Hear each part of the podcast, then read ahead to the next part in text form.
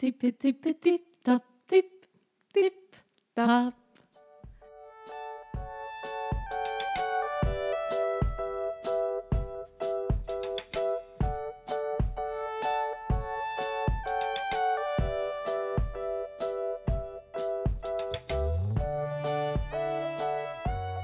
Hej och välkomna till ett nytt avsnitt med VulvaValues med mig Sara Benizi och med Jennifer Hagberg. Hej!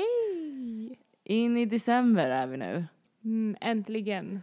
Ja, det är nu. är äntligen? Nej, jag vet inte. Jag är ju förkyld. Mm. Har du några bra tips på att hur man ska Oj. må? Eller hur man ska må bättre under förkylningen? Nej. Eh. Vad brukar du göra när du är förkyld? Alltså jag får ju alltid sån här manflu. Eh, jag tycker ju väldigt mycket synd om mig själv. Ah, okay. Så, men jag gillar ju att sova. Jag, jag, jag, jag, jag och du, vi är så olika när vi blir sjuk i, i, i förkylningar. Jag blir jätte... Och sen blir jag frisk ganska snabbt. Men du kan ju få de här riktigt långdragna jäklarna som bara är där och jävlas med dig helt enkelt. Jag vet, som aldrig typ riktigt egentligen bryter ut. Men jag känner att det är någonting och det stör mig så jag inte kan träna. Ja. Och sen typ... Men du är inte tillräckligt sjuk för att inte jobba ju. Nej, jag vet. Men jag känner att det är någon som är så här... Ja. Nej, men sova är väl det viktigaste ja, kanske. Ja, den var bra. Den var ja. bra. Sova, dricka vatten och... Äta apelsiner typ. Jag vet inte. Men, ja, tråkigt. Men det är ju sådana tider. Alla våra patienter kom in och snörvlar just nu. Så att vi, vi skulle ju få sådana här erbjudanden om influensavaccin tycker jag nästan. Ja, och jag som är lite hypokondrisk. Även fast jag går och tvättar händerna kanske tusen gånger per dag och spritar dem. Så mm. ja, det, det kommer ändå. Det är ändå. Luften. Det är ju tunnelbana och allting. Mm. Fast du åker ju sällan tunnelbana. Nej, jag cyklar ju överallt. Och vet du, alltså, det här är typ tredje gången bara på få, få veckor som någon tar mitt... Mm. Min, eh, mitt ljus på cykeln. Vadå? Ta, snor de? Ja! Lampan? De snor lampan. Fan vad taskigt. Jag vet. Så att nu, återigen, jag har ingen lampa. Jag förlåt oh, alla där ute som säger bara du måste sätta på lampan. Nej, men jag har ingen lampa. Åh oh, nej. Nej, men det är ganska jobbigt och typ störigt att lägga pengar på det hela tiden. För det är alltid någon som snor en. Men seriöst? Mm. Vad sjukt, jag hade ingen aning. Nej, jag vet. Det är, och jag cyklar ju överallt. Ja, och det är mörkt hela tiden. I know. Så jag måste köpa en ny Jesus. lampa. Du får köpa en pannlampa, seriöst. Ja, ah, det är inget. Så slipper man sen mecka av den. Då måste man typ sätta den på hjälm och grejer. Ja, ah, men det är... Det, det finns så här gummilampor som man kan he på styret också. Ja, ah, de, men det är ju de de snor ju också. Ah. Så jag har ju jag dubbel upp liksom. Ah. Både såna lampa som blinkar ganska stor, som jag själv kan se. Och sen har jag de här gummilamporna. Ja, ah, whatever. Snå inte mina lampor bara. Nej, jag lovar. Oj. Låt, låt lamporna vara. Tänd ett ljus och låt det brinna. Låt Sara... Okej. Okay. Låt det minna. Idag ska vi prata om ett, ett jätteviktigt ämne faktiskt. Mm. Och det är endometrios. Mm. Eh, som har ändå vuxit en del senaste åren skulle jag säga. Att den fått mer uppmärksamhet. Mm. Mm. Eh, vilket jag tycker är jättebra. Det ja. finns ju flera som kanske poddar om det här eller... Mm. Det finns en annan andra. Jag kollade lite nu innan. Bara, men mm. finns det några fler podcast om det här? Jo, mm. men det är ju några eh, gynekologer och barnmorskor som har släppt avsnitt om endometrios. Och framförallt är det många som berättar sina egna historier om mm. endometrios. Vilken mm. smärta eller deras resa igenom det. Mm. Vilket jag tycker är jättebra. Mm. Det finns ju också en om från Socialstyrelsen. Där de här experterna liksom samlade som pratar om endometrios. Ja. Mm. Men sen när man frågar typ. Jag var på en middag för inte så länge sedan så pratade vi lite om endometrios och då är det liksom hälften av gänget vet ju inte ens vad det är. Va? Nej. Ja, för sig. Det kanske är så. Det kanske är så. så. Jag tror att många skulle nog säga att det har något med mens att göra, va? Men kanske är svårt att förklara mer. Eller? Nej, jag vet inte riktigt. Jag tror bara att... Eh... Det är som perimenopausen. Precis. Ja. Eh, så idag så kommer vi prata om det viktiga ämnet eh, endometrios. För det är ju en, en sjukdom som drabbar eh, ungefär tio procent var tionde kvinna i Sverige. Mm, i fertil ålder. Ja. Mm. Men jag tänkte säga det om det här med att liksom, när vi gör lite research för vilka ämnen vi väljer så gör vi också med omsorg för vad som redan finns. Eh, så det perspektiv som vi kommer komma från idag det är ju vårt fysioperspektiv. Våra sjukgymnastiska och fysioterapeutiska skor eller glasögon som vi har på oss ja. när det kommer till endometriosen. Ja. Ehm, för även om det finns mycket där ute så behövs det mer från, från våran vinkel. Ja, det tror jag absolut. Som jag sa till dig, de podcasten som, och det som finns är ju mycket kanske gynekologer och barnmorskor som, som, som ser den biten, kanske pratar mycket om den typen av behandlingen, operationer, mm. eh, mediciner och så vidare. Men mm. vad finns det egentligen för fysioterapeutiska behandlingar mm. som vi kan jobba med? Mm. Och, och, och, tack, och det var ändå så kul, för när vi har typ kollat så här, vad finns det för svenska, oftast kollar, vi kollar ju internationellt också, men framförallt svenska poddar, så brukar vi ju kolla så här, finns det något om det här ämnet? Och so far så har vi ju varit ganska unika med ämnena som vi har ja. djupdykt inom. Och endometrios, tack och lov, som du sa, det har kommit på tapeten. För det finns ju faktiskt ganska mycket där ute om det. Yes. Dock är ju fysio vin. Men det är ändå många som inte vet vad det är. Och det är många som drabbas. Ungefär eh, var tionde. Mm. tio procent.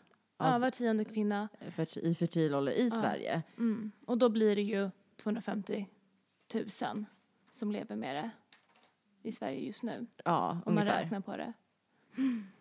Men eh, det är ju det som är ganska chockartande, kan jag tycka. Kanske är det allra mest chockartande när man pratar om den här diagnosen. Att det är så fruktansvärt vanligt. Hur kan det vara så vanligt? Vilka andra diagnoser som kan liksom... Hur, vilka andra diagnoser är så här vanliga? Det är ju väldigt få, eller? Astma jag tror jag, astma och allergi är också, tror jag, tio procent, eller var tio mer. Nej, jag tror att det är tio procent av befolkningen, jag vet inte. Mm. Men det är ju inte många andra som är så här. Alltså tio procent, är det tio procent om det var tionde kvinna förresten? Är det samma sak? Ja. Okej, okay, ja, mattesnillet igen. Men alltså det är ju faktiskt, för att vara en, sån, en sjukdom så är det väldigt vanligt. Det kan vi i alla fall konstatera. Och då får man ju tänka också att det här är ju en sjukdom som har extremt mycket mörkertal. Eftersom att det är väldigt få, eller många kvinnor tror ju att det är normalt att ha de här till exempel smärtorna och de här symptomen som man har under, när man har endometrios och mm. kanske aldrig söker för det. Mm. Man brukar säga att det är ett snitt ungefär... tar ungefär åtta år innan man får en, en diagnos, endometrios. Så det tar väldigt lång tid. Ja, men alltså ett sekel. Det är helt sjukt. Mm. Men det är också så att om man då söker för det så säger ja men hej, jag har mensvärk från helvetet. Ja, okej. Okay. Ta de här tabletterna, verkstillande verkstabletter och ciao. Från vården då. Så ja. Det är ju liksom mycket på grund av att vården har inte haft sin ordentlig utbildning och kompetens inom det som också gör att det fördröjs med diagnosen. Om man lyssnar på dem som berättar eller skriver om sin endometrios så är det ju många som kanske upplever att de inte har blivit rätt bemötta i, i vården. Att de hamnat lite mellan stolarna eller att de inte har fått rätt, rätt ja, men till exempel att ja, men, mensvärk, det har alla kvinnor. Mm. Eh, Så att, därför, att det är normalt, gå hem och liksom. Få lite Alvedon eller Ipren och, mm. och sen vara hemma från jobbet eller skolan. Det är okej. Okay. Mm. Mm. Nej men liksom skåpa det inte, ställ inte till med besvär, bit ihop liksom. Det är så här det är att vara kvinna som ja. Har mens och att det är, att det är menscykelns fel liksom. Ja och jag tänker ju att eh, som femtonåring så kanske man tänker att ja men så kanske det är, livet ska vara så här. Gud, vad fan vet man när man är femton? Precis. men, jag t- men jag tänker att vi skulle gå in på egentligen vad endometrios är. Mm. Mm. Eh, själva ordet eh, för diagnosen eller sjukdomen kommer ju från, från vart problemet kommer. Eh, endometrie är ju våran eh, livmoderslemhinna. Och vi har ju pratat om livmoderslemhinnan i vårt avsnitt eh, om menstruationen och hur den jobbar, hur den fungerar och vad syftet med de två olika hinnorna i livmodern, vad de gör. Det basala och det funktionella livmoderhinnan, endometriet. Och det här, vi pratade ju faktiskt redan då också om vad det består av för typ av celler eh, som faktiskt växer på otroligt fort i kroppen för att bygga en väldigt fin miljö för att kunna ha ett foster där i om, man blir, om ett ägg blir befruktat under menscykeln. Ja. Så varje månad så växer det ju endometrioceller i livmoderhålan. Right? Yes. So far är vi ju med. Men när man får endometrios, os eh, är ju det latinska för eh, inflammation. Eh, it kan det ju vara också. Liksom. Eh, så man skulle endometriit eller endometrios, typ som de här tendinoserna som vi har. Eh, så man tänker liksom på ordet härkomst. Men då är det ju att eh, livmoderceller, hin- livmoderceller, endometriceller, växer och finns på annan plats i kroppen än livmoderhålan. Och då kan det bli problematiskt. Men måste absolut inte bli problematiskt. Men kan bli väldigt problematiskt. Precis, så man skulle ju kunna säga att det här, de här cellerna liknar då livmoderslemshinnor hinnan. Ja, det är, består av samma sak liksom. Skivepitel är det väl till och med, tror jag att vi lärde oss. Mm. Och då vet vi ju att vi, liksom, har man en menscykel eh, så varje månad så skjuter du i höjden med östrogener för att kunna eh, få till ett, en ägglossning och progesteron och luteiniserande hormoner och eh, gud, vad är det fjärde hormonet? Luteiniserande, eh, follikelstimulerande hormon. Eh, så att, och alla de här hormonerna med annat såklart samspelar ju. Och det man tänker är då att de här endometriocellerna i kroppen som sitter i buken, bland annat oftast då, att de svarar på hormoncykeln som sker naturligt för att få en ägglossning varje månad. Att de då börjar svara precis som mens, mensen gör. Livmoderslemhinnan växer ju. Och då tänker man också att de här slä, äh, äh, växer cellerna också, också växer ja. Utanför livmodern. Yes. Och, och blöder mm. eh, sen när det ska ut. När mensen har bildats klart, när eh, livmoderslemhinnan har växt klart, så sen ska den ju ut ur kroppen, ut genom slidan. Men när den sitter och växer liksom i bukhålen och på andra ställen i kroppen så kan den ju inte riktigt hitta till slidan. Det är ingen rak väg som det Nej. Är i livmodern. Så då kan man ju tänka att den blöder i buken istället, om det nu blir så då. Och då kommer ju kroppen svara så här: hallå, vad är det här som händer? Och skicka dit makrofager, vita blodkroppar för att ta hand om blödning och främmande liksom, celler, I guess. Ja, det man, det man kan säga är att alltså bli, bli, får kroppen något främmande som inte är van med, då skickar den en massa ämnen till det området som, för att försvara mm. eh, från det här. Och bryta ner. Bryta ner, och då bildas det ju de här ärrvävnaderna och nerv... trådarna och sånt kring mm. den här bild som är en liten syster då, kan man ju säga. Mm, mm. Som era endometrioshärdarna, är det det du tänker på? Mm. Ja. Precis. Ehm, och som kan vara olika stora, olika många. Mm. Ehm. Men det börjar ju ofta som en pytte, pytte, pytte liten och sen blir det de här endometrioshärdarna som blir lite större. Det kan ju bli de här sammanväxningarna till exempel. Mm. Precis, och man kan ju säga så att när mensen, mensen kommer ju en gång i månaden. Så en gång i månaden cirkus så har ju de här cellerna förmåga att, att växa på sig och bli, och bli större och större. Mm. Och det är då de kan växa. Och då liksom. Blir det ju som den här bindväven runt omkring de här mm. härdarna, kan man säga. Mm. Som kan växa ihop med andra organ och sånt. Och liksom ställa till det med fertiliteten. Men det kan även de här liksom antikropparna som sänds ut för att ta hand om dem. Det kan ju också ställa till det rent miljömässigt för spermierna. Liksom, att det inte är någon bra miljö att de, blir, att de även dödar spermierna som är där och ska ah. göra ett ägg Just befruktat. Det. Då går de på spermierna också. För de är där för det är så irriterad miljö. Bara, vi ska skydda kroppen. Mm. Lite som så autoimmunt liksom. Mm. För, det, precis, för det som händer ju kring de här endometrioshärdarna är att det blir ju som en inflammation. När mm. kroppen skickar tokigt med, med olika ämnen för att... läkare här, kan man mm. säga. Väktar cellerna. Ja, mm. eh, så då blir det ju typ som en inflammation. Det blir, och inflammation mm. blir ju rött, svuller, bla bla bla. Liksom. Mm. Det är där en process. Åsen, endometriosen. Mm. Exakt. Och det eh, blir det ju för alla sår. Alltså brännsår, ja, ja. Skulle det vi pratade om förut. Ju, att, att inflammation är ju initialt väldigt bra. För det ska vi ha för att kunna läka. Ja, det är superbra. Mm. Mm. Men det, det problem blir ju när inflammationen... blir mer en kronisk inflammation. Ja, och inte läker ut. Yes, när det mm. blir som en felläkning. Ja. De här endometrioserna kan ju sitta, de här endometrioshärdarna kan ju sitta lite olika i, i, i kroppen. Mm. Eh, men vanligt kan det vara att det sitter liksom på en eller två av eh, äggstockarna. Mm.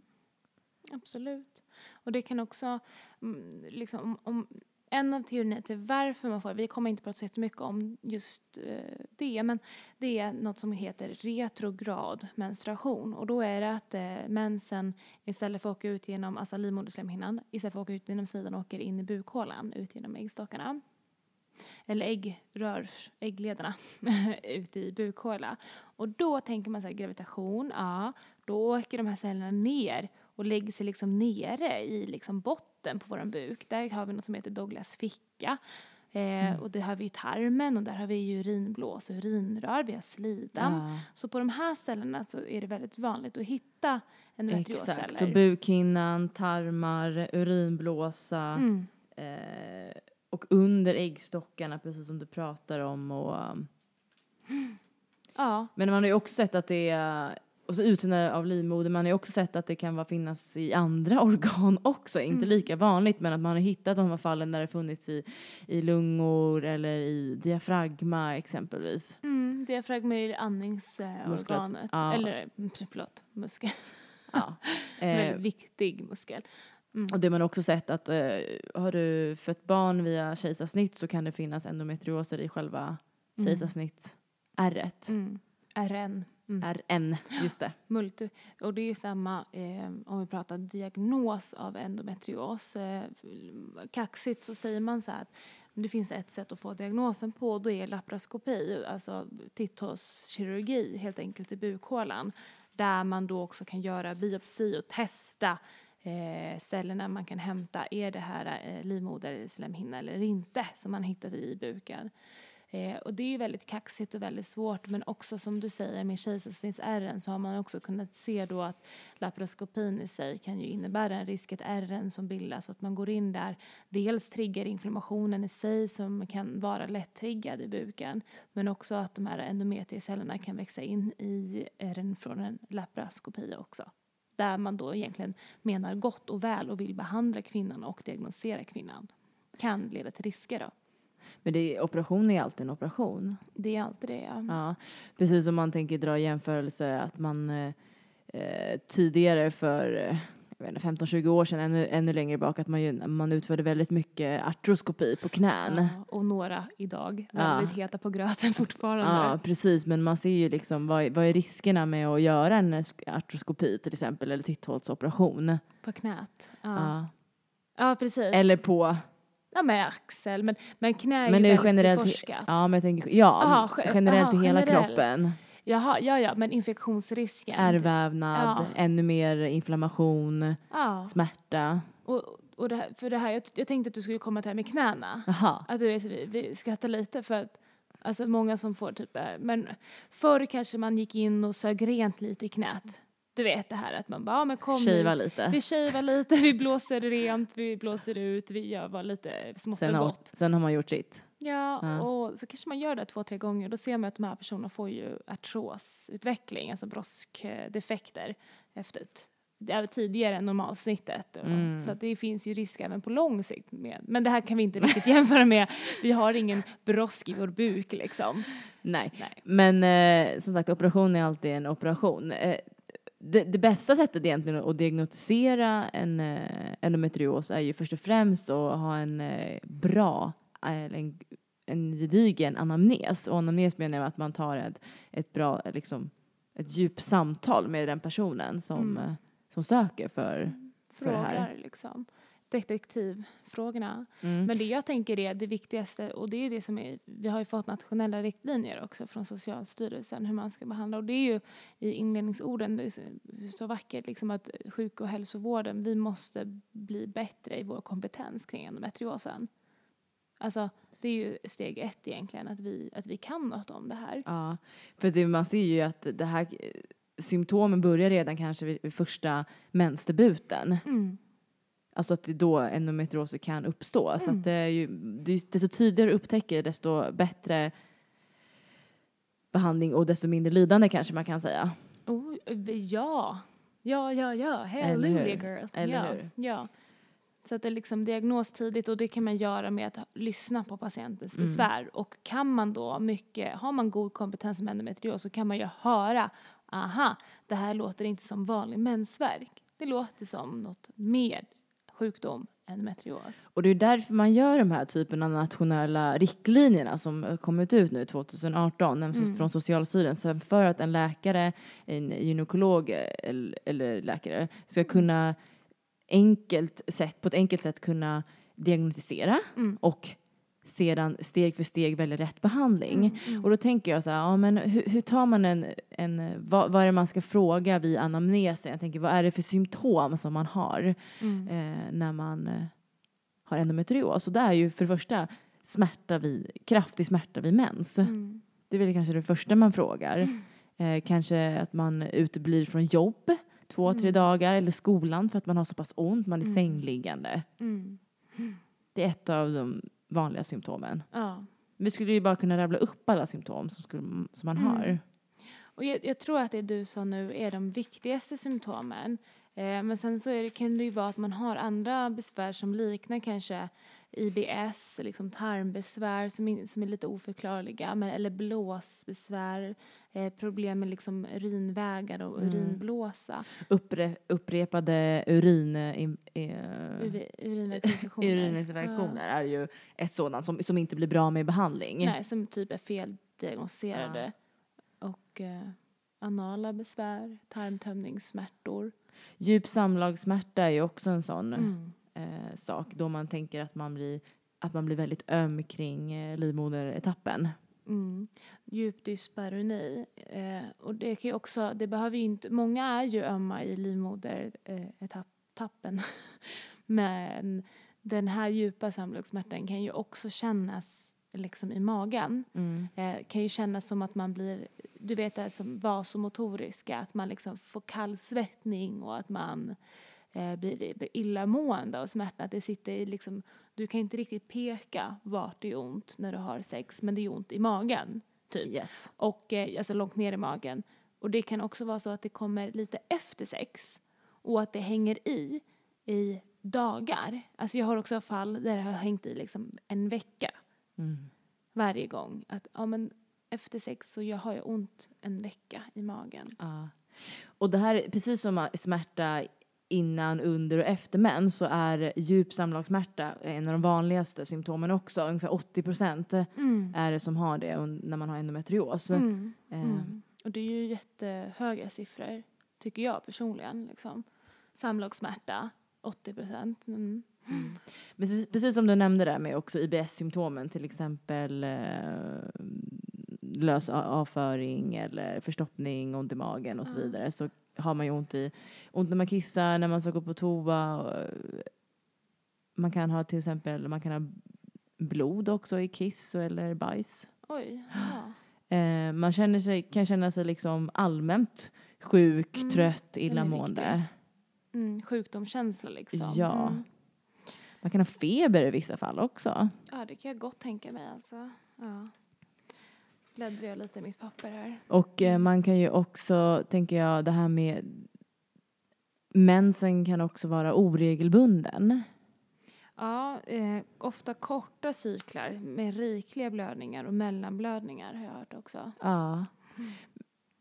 Men jag tänker också, som, som du pratade om också det här med att smärtan kan vara lite diffus. För att en person som söker med endometrios eh, kanske inte alltid tas på allvar för att, för att personen kanske har svårt att, att beskriva vart själva smärtan sitter. Man kanske har ont lite i magen, lite ner över ljumskan, höften, lite med livmodern. Benen också. Strålar ner i benen. Rumpa, bäcken, ländrygg. Ja, för du får tänka, man får ju tänka också att endometriosen, smärtorna kommer oftast i skor. De kan hålla i sig några månader, sex månader, nio månader. Sen kan det vara bättre ett tag. Mm, mm. Och då kanske man också tänker, men nu är det bra igen. Mm. Kanske man inte söker för det. Mm. Och en annan grej kan ju också vara att det enda tecknet man har på endometrios är att man har andra cykliska, alltså menstruationsbundna smärtor så som en migrän som kommer eh, varje, liksom regelbundet med menstruationen. Och, och då kan det ju vara svårt som läkare, när, eller vem nu är som träffar patienten, att reagera att okej, okay, det här kommer med din mens. Kan det vara något mer här som vi märker? Att liksom att migrän utlöses av det. Ah. Så kan det ha att göra med en, en faktisk endometrios. Men jag tänker en annan sak, för det är ju de vanligaste symptomen som man har. Och, och det räcker väl där, det var ju väldigt många liksom. Ja, men en, alltså en följd till endometrios är ju tyvärr en ganska tråkig del, är att man kan bli infertil, alltså att man blir infertil. Mm. Eh, däremot så, så... Eller subfertil, som jag gillar uh, uttryck. Att det blir svårt, eh, vissa kan få svårt att bli gravid. Mm. Däremot så har vi ju väldigt bra eh, hjälpmedel idag, I V F till exempel och mm. sånt. Så att många får ofta, eller allra flesta får ju de barnen man vill ha med... Mm. Mm. Även fast man har endometrios. Men det kan vara lite krångligare. Till exempel om endometrioscystan eller ändarna sitter vid äggstocken till exempel. Mm. Det blir liksom både mekaniskt mer svårt för ägget eh, att släppa och vandra till äggledaren. Men sen också den här toxiska, eller om man ska säga spermieovänliga miljön som bildas vid inflammationen. Eh, är ju också en annan aspekt till subfertiliteten. Sen tänker jag också att eh, man måste ju ha samlag för att kunna få barn. Eh, smärta, mm. generell smärta, oh, samlagssmärtan. Ja. Som, så att, men det, där Absolut. Finns ju väldigt mycket hjälp att få. Så jag tycker att man eh,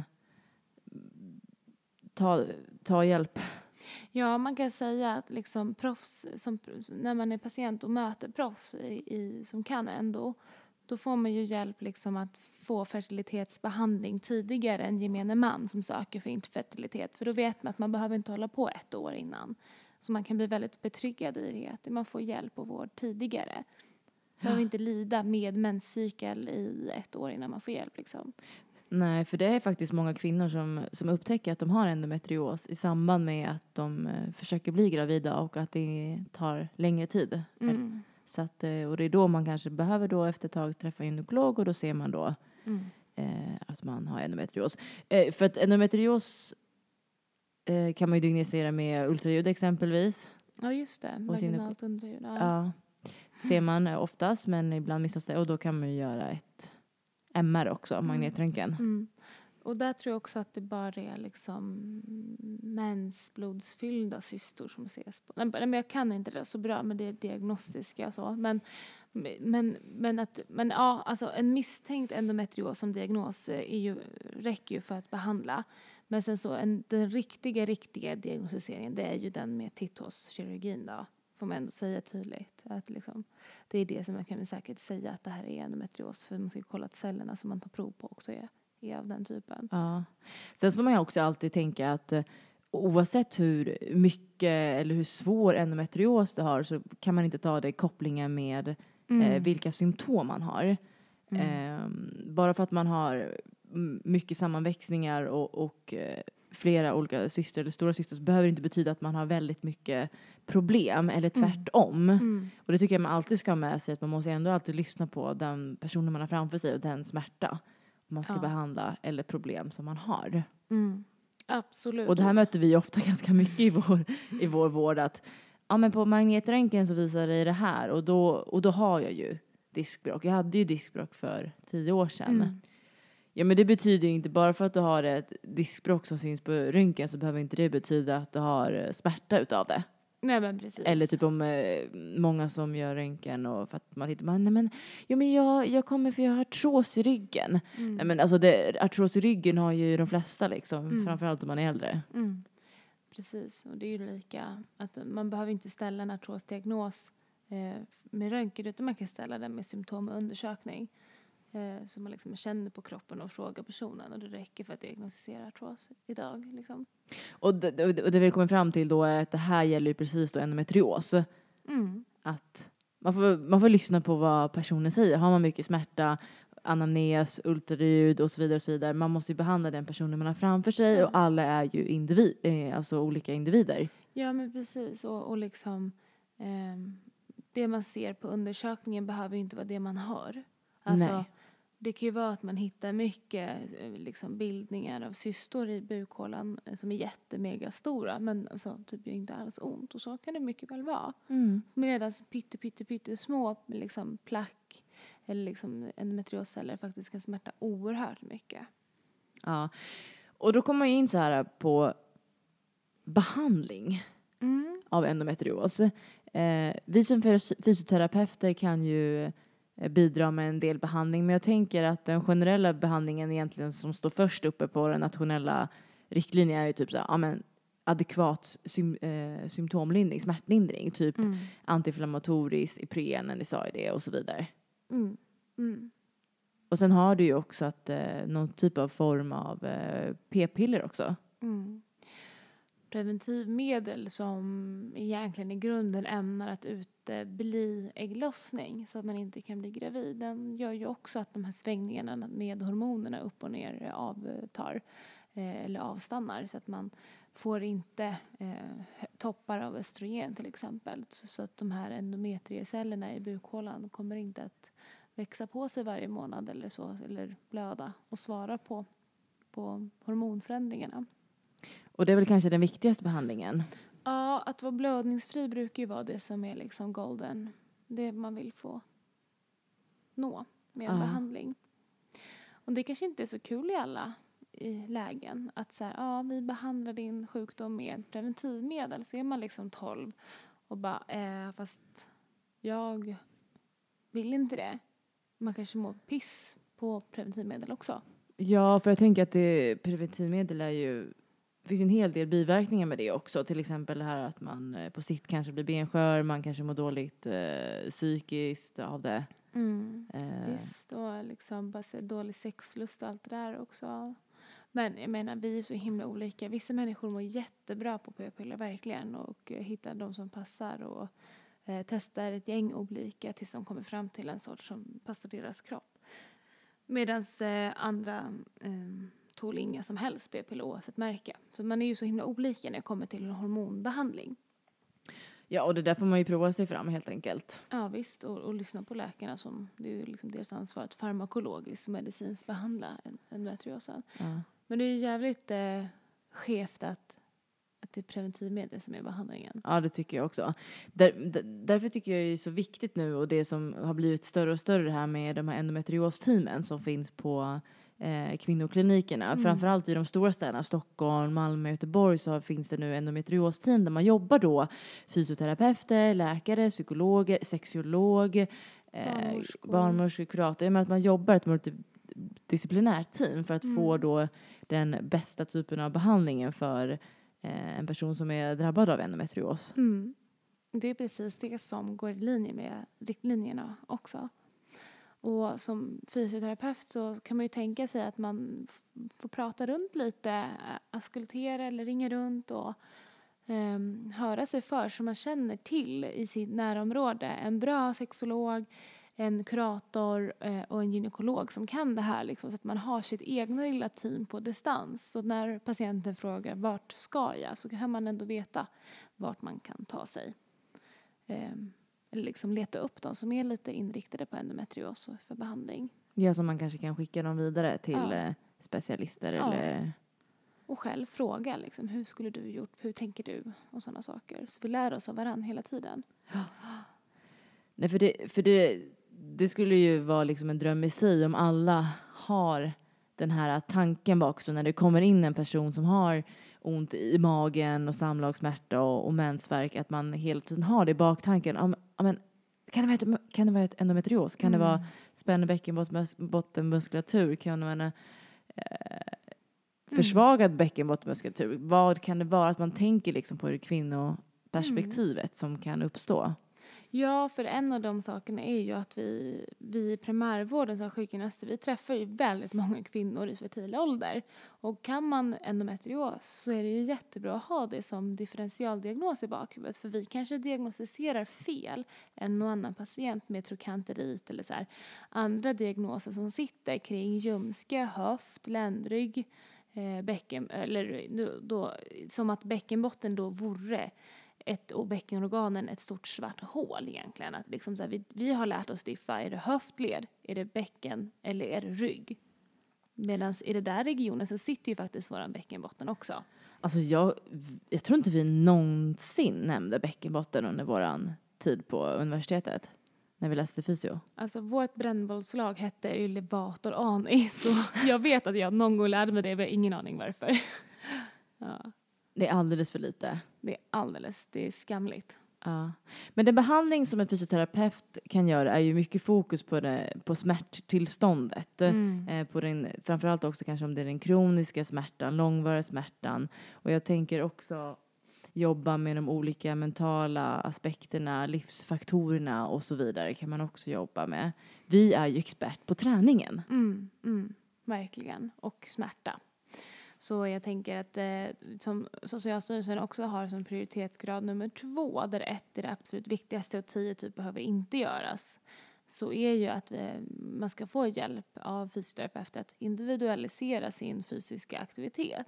Få hjälp och, och råd kring hur ska jag med endometrios träna för att jag ska kunna må bra, för att jag ska kunna reglera min egen smärta om det går, för att inte få samsjuklighet i andra sjukdomar, för att jag inte kan röra mig fritt och ledigt så som jag vill på grund av sjukdomar liksom. Ja, och där kommer vi in och kan skriva de här fysiska aktiviteten på recepten till mm. exempel som vi kan skriva bara, och då följa upp det efter tre månader hur det gått med fysiska träningen och lägga upp ett specifikt träningsprogram för just den här individen mm. och, och se uh, utvärdera det. Tillsammans för, med, ja förlåt. Mm. För att man vet ju, det man vet med fysisk aktivitet i alla fall är ju att eh, det förbättrar ju och humöret till exempel. Man, mm. mår, man mår bättre. Eh, vi pratar ju också om att eh, vid endometrios så bildas det inflammationer. Eh, mm. Fysisk aktivitet är en inflammationsdämpande. Eh, mm. Så att vi har något som heter cytokiner i, i kroppen som gör att när vi eh, får endometrios så ökar det, och med fysisk aktivitet kan vi sänka inflamma- inflammationerna i, i kroppen. Vilket gör också att, då att vi får mindre ont. Mm. Och också som i all smärta och kronisk eller långvarig smärta så är det ju så att det är ett eget kapitel för sig när man ska behandla det med träning. Och då vet man att de som inte tränar så mycket och börjar träna, de har jättestor effekt på sin smärta oavsett genes eller liksom vad den smärtan beror på. Så det är ju guld värt att kunna få träna. Och liksom, blir man begränsad i arbetsliv, i utbildning på grund av de här smärtorna som kanske då in, till en början bara är menstruationsbunden och ägglossningsbunden, eh, så kan det ju så småningom vara mer eller mindre daglig, eh, och det kan det ju vara från start också liksom, att man har en eh, oerhörd smärta, så påverkar ju det här hur man rör sig. Om man sitter hemma väldigt mycket och sitter still väldigt mycket för att man har ont, så kanske man liksom har svårt att ta sig till träningslokaler och, och bid, finna sig i gruppverksamheter där man inte riktigt kan lita på att ja, men jag kan vara med på alla träningar och matcher och så vidare. Och då tänker jag att det är ett ypperligt tillfälle då att träffa en fysioterapeut då som, eh, som hjälper dig att individualisera träningsprogram helt ja, enkelt. Så har ja. man någon som, eh, någon som du kan prata med. Alltså stödsamtal generellt är ju jätteviktigt under eh, den här perioden. Eller oh, hur? Ja, precis. Eh, och vi har ju den klassiska passiva behandlingen också, TENS, akupunktur. Ah. Jag utför ju inte aku, men du är ju en aku, mm. aku-människa, eller? Ja, ja, till viss del är det. det hur skulle man kunna behandla det här med TENS och akupunktur då? Ja, det finns ju punkter som är liksom för besvär kring urinblåsa och tarmar och bäckenbotten och så vidare. Eh, som man kan sätta på kroppen, och man kan sätta det när mensen kommer, om man har skitont eller om man har jätteont för ägglossning. Men som vid all akupunktur egentligen så är det så att den är effektfull där och då kan man säga, och inte så mycket förebygga att det inte kommer göra ont senare. Men det är ju ett otroligt starkt verktyg att kunna ha för att hjälpa någon här och då när det gör jätte jätte jätte jätte ont. Samma med tensen, att man sätter den på ett sätt som hjälper där och då. Att man drar upp den, och det är en elbehandling, transkutan elektrostimulering. Elstimulering, precis. Där man sätter plattor över smärtan om, så då, i det här fallet då är det ju buken man sätter plattor på, så självhäftande. Så drar man upp elen ganska så högt under en väldigt kort period under mens smärta, bara för att chocka systemet lite och blocka smärtimpulsen på ryggmärgsnivå. Och det som är bra med TENS är också att det är en sån sak man kan få förskrivet. Man kan ha det hemma och använda för symptomlindring, ja, helt enkelt. Och så också man... kanske vid träning, tillsammans med träning. Liksom. Ja, ja, man behöver inte sitta still när man får den. Men grejen är den att träning, TENS och akupunktur, alla de gemensamt har ju faktiskt så att det är ju biverkningsfritt. Halleluja och Lord liksom, för att det är ju inte preventivmedel och antiinflammatoriskt läkemedel, smärtstillande läkemedel. Men det som vi sjukgymnaster jobbar med är ju oftast biverkningsfritt. Det får vi ändå faktiskt flyga lite på. Ja, det, det, det är ju fantastiskt. Ja, det är ju liksom... Och, och det, jag menar, det är ju bra för hela kroppen som vi alltid nämner liksom. Ja, eh. ja men precis. Helhetsperspektiv vidare i behandling också. Ja, för jag tänker också det. Man får, som fysioterapeut jobbar vi också väldigt mycket med hel, helhetsbilden. Vem personen mm. är, livsfaktorer, mentala hälsan och så vidare. Så vi jobbar ju med hela personen. Och jag tänker en, en viktig del som vi fysioterapeuter också kan göra är att vi kan jobba med, med bäckenbottenmuskulaturen. Och ja. framförallt du, Jennifer, som jobbar mycket med eh, bäckenbotten dysfunktioner mm. och eh, titta på då smärtan från bäckenregionen. Tänk om har man mycket smärta från endometriosen, då blir det ju också att kroppen skyddar det området genom mm. att spänna muskulatur. Mm. Och hur skulle man då kunna jobba med att kanske slappna av i bäckenbotten mm. eller att man stärker upp bäckenbotten. Mm. Jätteviktigt. Och det är väl här man kommer in på att man försöker vilja utbilda fler och fler personer, fysioterapeuter då, som har den här expertisen mm. som kan det här med, precis som vi sa. Vad kan vi efter tre år på mm, grundis. Ja, mm. vi kan träningen och vi kan, vi kan all smärta och ja. symptomlindring där, att det är inflammationsdämpande. Men de här specifika områdena. Alltså, och, och, och, och med den kunskap vi generellt sitter på som sjukgymnaster och fysioterapeuter, så om man då kan lära sig om endometrios som sjukdom, så kan man ju bara applicera de kunskaperna på den sjukdomen. Så man behöver ju inte vara expert på kvinnohälsa för att kunna hjälpa endometriospatienter heller. Nej, nej, absolut inte. Men är man det, liksom, kan man lite mer om kvinnohälsa, så har man ju ytterligare några redskap i sin låda att använda. För de allra flesta faktiskt endometriospatienterna klarar sig med basbehandlingen och behöver inte gå in på djupet mer än så. Nej. Och det är ju väldigt, väldigt skönt att höra det. Um, men man ska tänka på att liksom, um, det här med du som du sa i början, liksom att det är multi, man ska tänka att många olika professioner behövs, för att om vi behandlar och får en utläkning av endometrioscellerna liksom, En, en god behandlad endometrios med preventivmedel till exempel, så kan ju smärtorna kring ägglossning och menstruation minska. Men man kanske fortfarande har jättemycket problem med djup eh, dyspareuni, djup samlagssmärta. Och då kan man ju fortfarande behöva träffa en, psyko, en sex, sexolog ja. för det. Mm. Så man liksom får det här hela paketet som man behöver. Ja. Men jag tänker att de är väl, det är väl främst de som har väldigt avancerade symptom, tänker jag. Som har djup samlagssmärta? Nej, jag tänker som kanske behöver eh, det här. Aha, multiples- ja, ja, jag tänker att, eh, som vi pratade om, att man bara för att man har endometrios behöver det inte alltid vara väldigt kraftiga symptom. Nej, och gud, jättebra poäng. Och liksom man ska inte behöva... Endometrios är lika med eh, mångårigt lidande. Behöver faktiskt inte vara lika Nej. med sant. Eh, och, alltså upptäcks det tidigt, ja. får man behandling tidigt och hjälp, ja. så behöver det absolut inte vara flera år, år av onödigt lidande. Och, och för de flesta så är det ju så att det här läcker ut efter menopausen, sista mm. mensen, när menscykeln slutar. Mm. Är det en myt eller inte ja. att... Eh, den läker ut helt i klimakteriet? Det finns ju ändå de som har besvär efteråt. Det kan ju framförallt ha att göra med att man har skapat, att man har drabbats av en centriserad, centraliserad centrisering. Men den här liksom hyperalgesin, att, att man, man skapar kronisk smärttillstånd som inte så mycket beror på endometriosen längre, utan mer Just på det. smärtan i sig som föder ny smärta. Mm. Och där är ju vi sjukgymnaster jätteviktiga. Att komma in och hjälpa med den här generella smärtan. Men också smärtexperter, läkare, smärtteam, smärtskolor. Passar jättebra. Men så de som har fått den... Endoskolor då? Ja, jättegärna. Ja. Men de som har fått den här liksom, sensitiseringen, kronisk smärttillstånd, när de går in i klimakteriet och mensen upphör, då har ju de, de, de, de deras smärta beror ju inte så mycket på mensen längre, som det kanske beror på muskler, andra spänningar eh, och så vidare. Mm, du menar, ja för du vill prata, nerver. Mm. Ja, att själv, man kan ju egentligen skilja på att endometrios är en gynekologisk sjukdom versus en kronisk smärttillstånd. Ja, och autoimmun eller inflammatorisk eller psykogen och blandform, idiopatisk smärta, S- refererad smärta från bäckenbotten upp i buken, samla, alltså komplex. Väldigt komplext.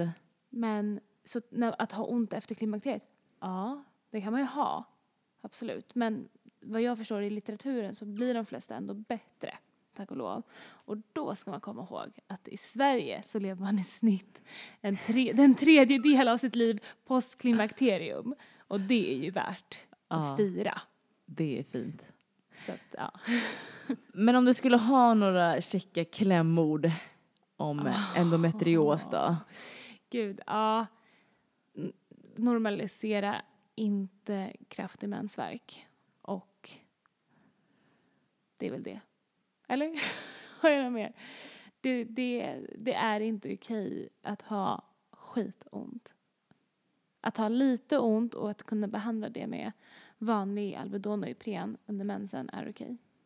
Mm. Men om du inte kan behandla den med vanliga värktabletter, eller om du har skitont, eller om du bara på något sätt... Nej, men det, man ska inte normalisera mensvärk. Så är det bara. Och jag skulle, om jag skulle säga mina ord, skulle det vara så här: sök hjälp tidigt. Så precis som du säger, har du jätteont, sök hjälp.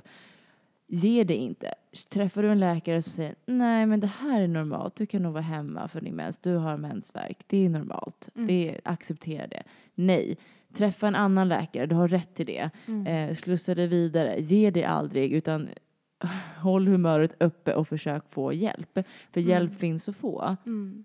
Och stirra dig inte blind på laparoskopin, eh, titthålskirurgin för att få diagnos. Utan du kan vila tryggt på en misstänkt diagnos som är ställd som endometrios, misstänkt endometrios. Ah. Och eh, det var något mer som jag kom att tänka på där. Ja, eh, titt, stirra inte heller bara blind på liksom, eh, livmodern och mensen. Utan det här är hela dig. Det är hela du som kan må bättre. Kost. Träning. Träning. Mental hälsa. Mental hälsa. Ja, men allt liksom. Ja. Sexualhälsan. Yes. Ta hand om the whole body. The whole body. Ja. Och ta hjälp om du behöver. För. Ja, ge inte upp med hjälpen, för hjälp finns att få. Mm, mm. Visst. Men med det här säger vi kanske... Tack för idag. Ajöken. Ajöken och eh, fortsätt eh, ha en mysig decembermånad, så hörs vi alldeles strax igen.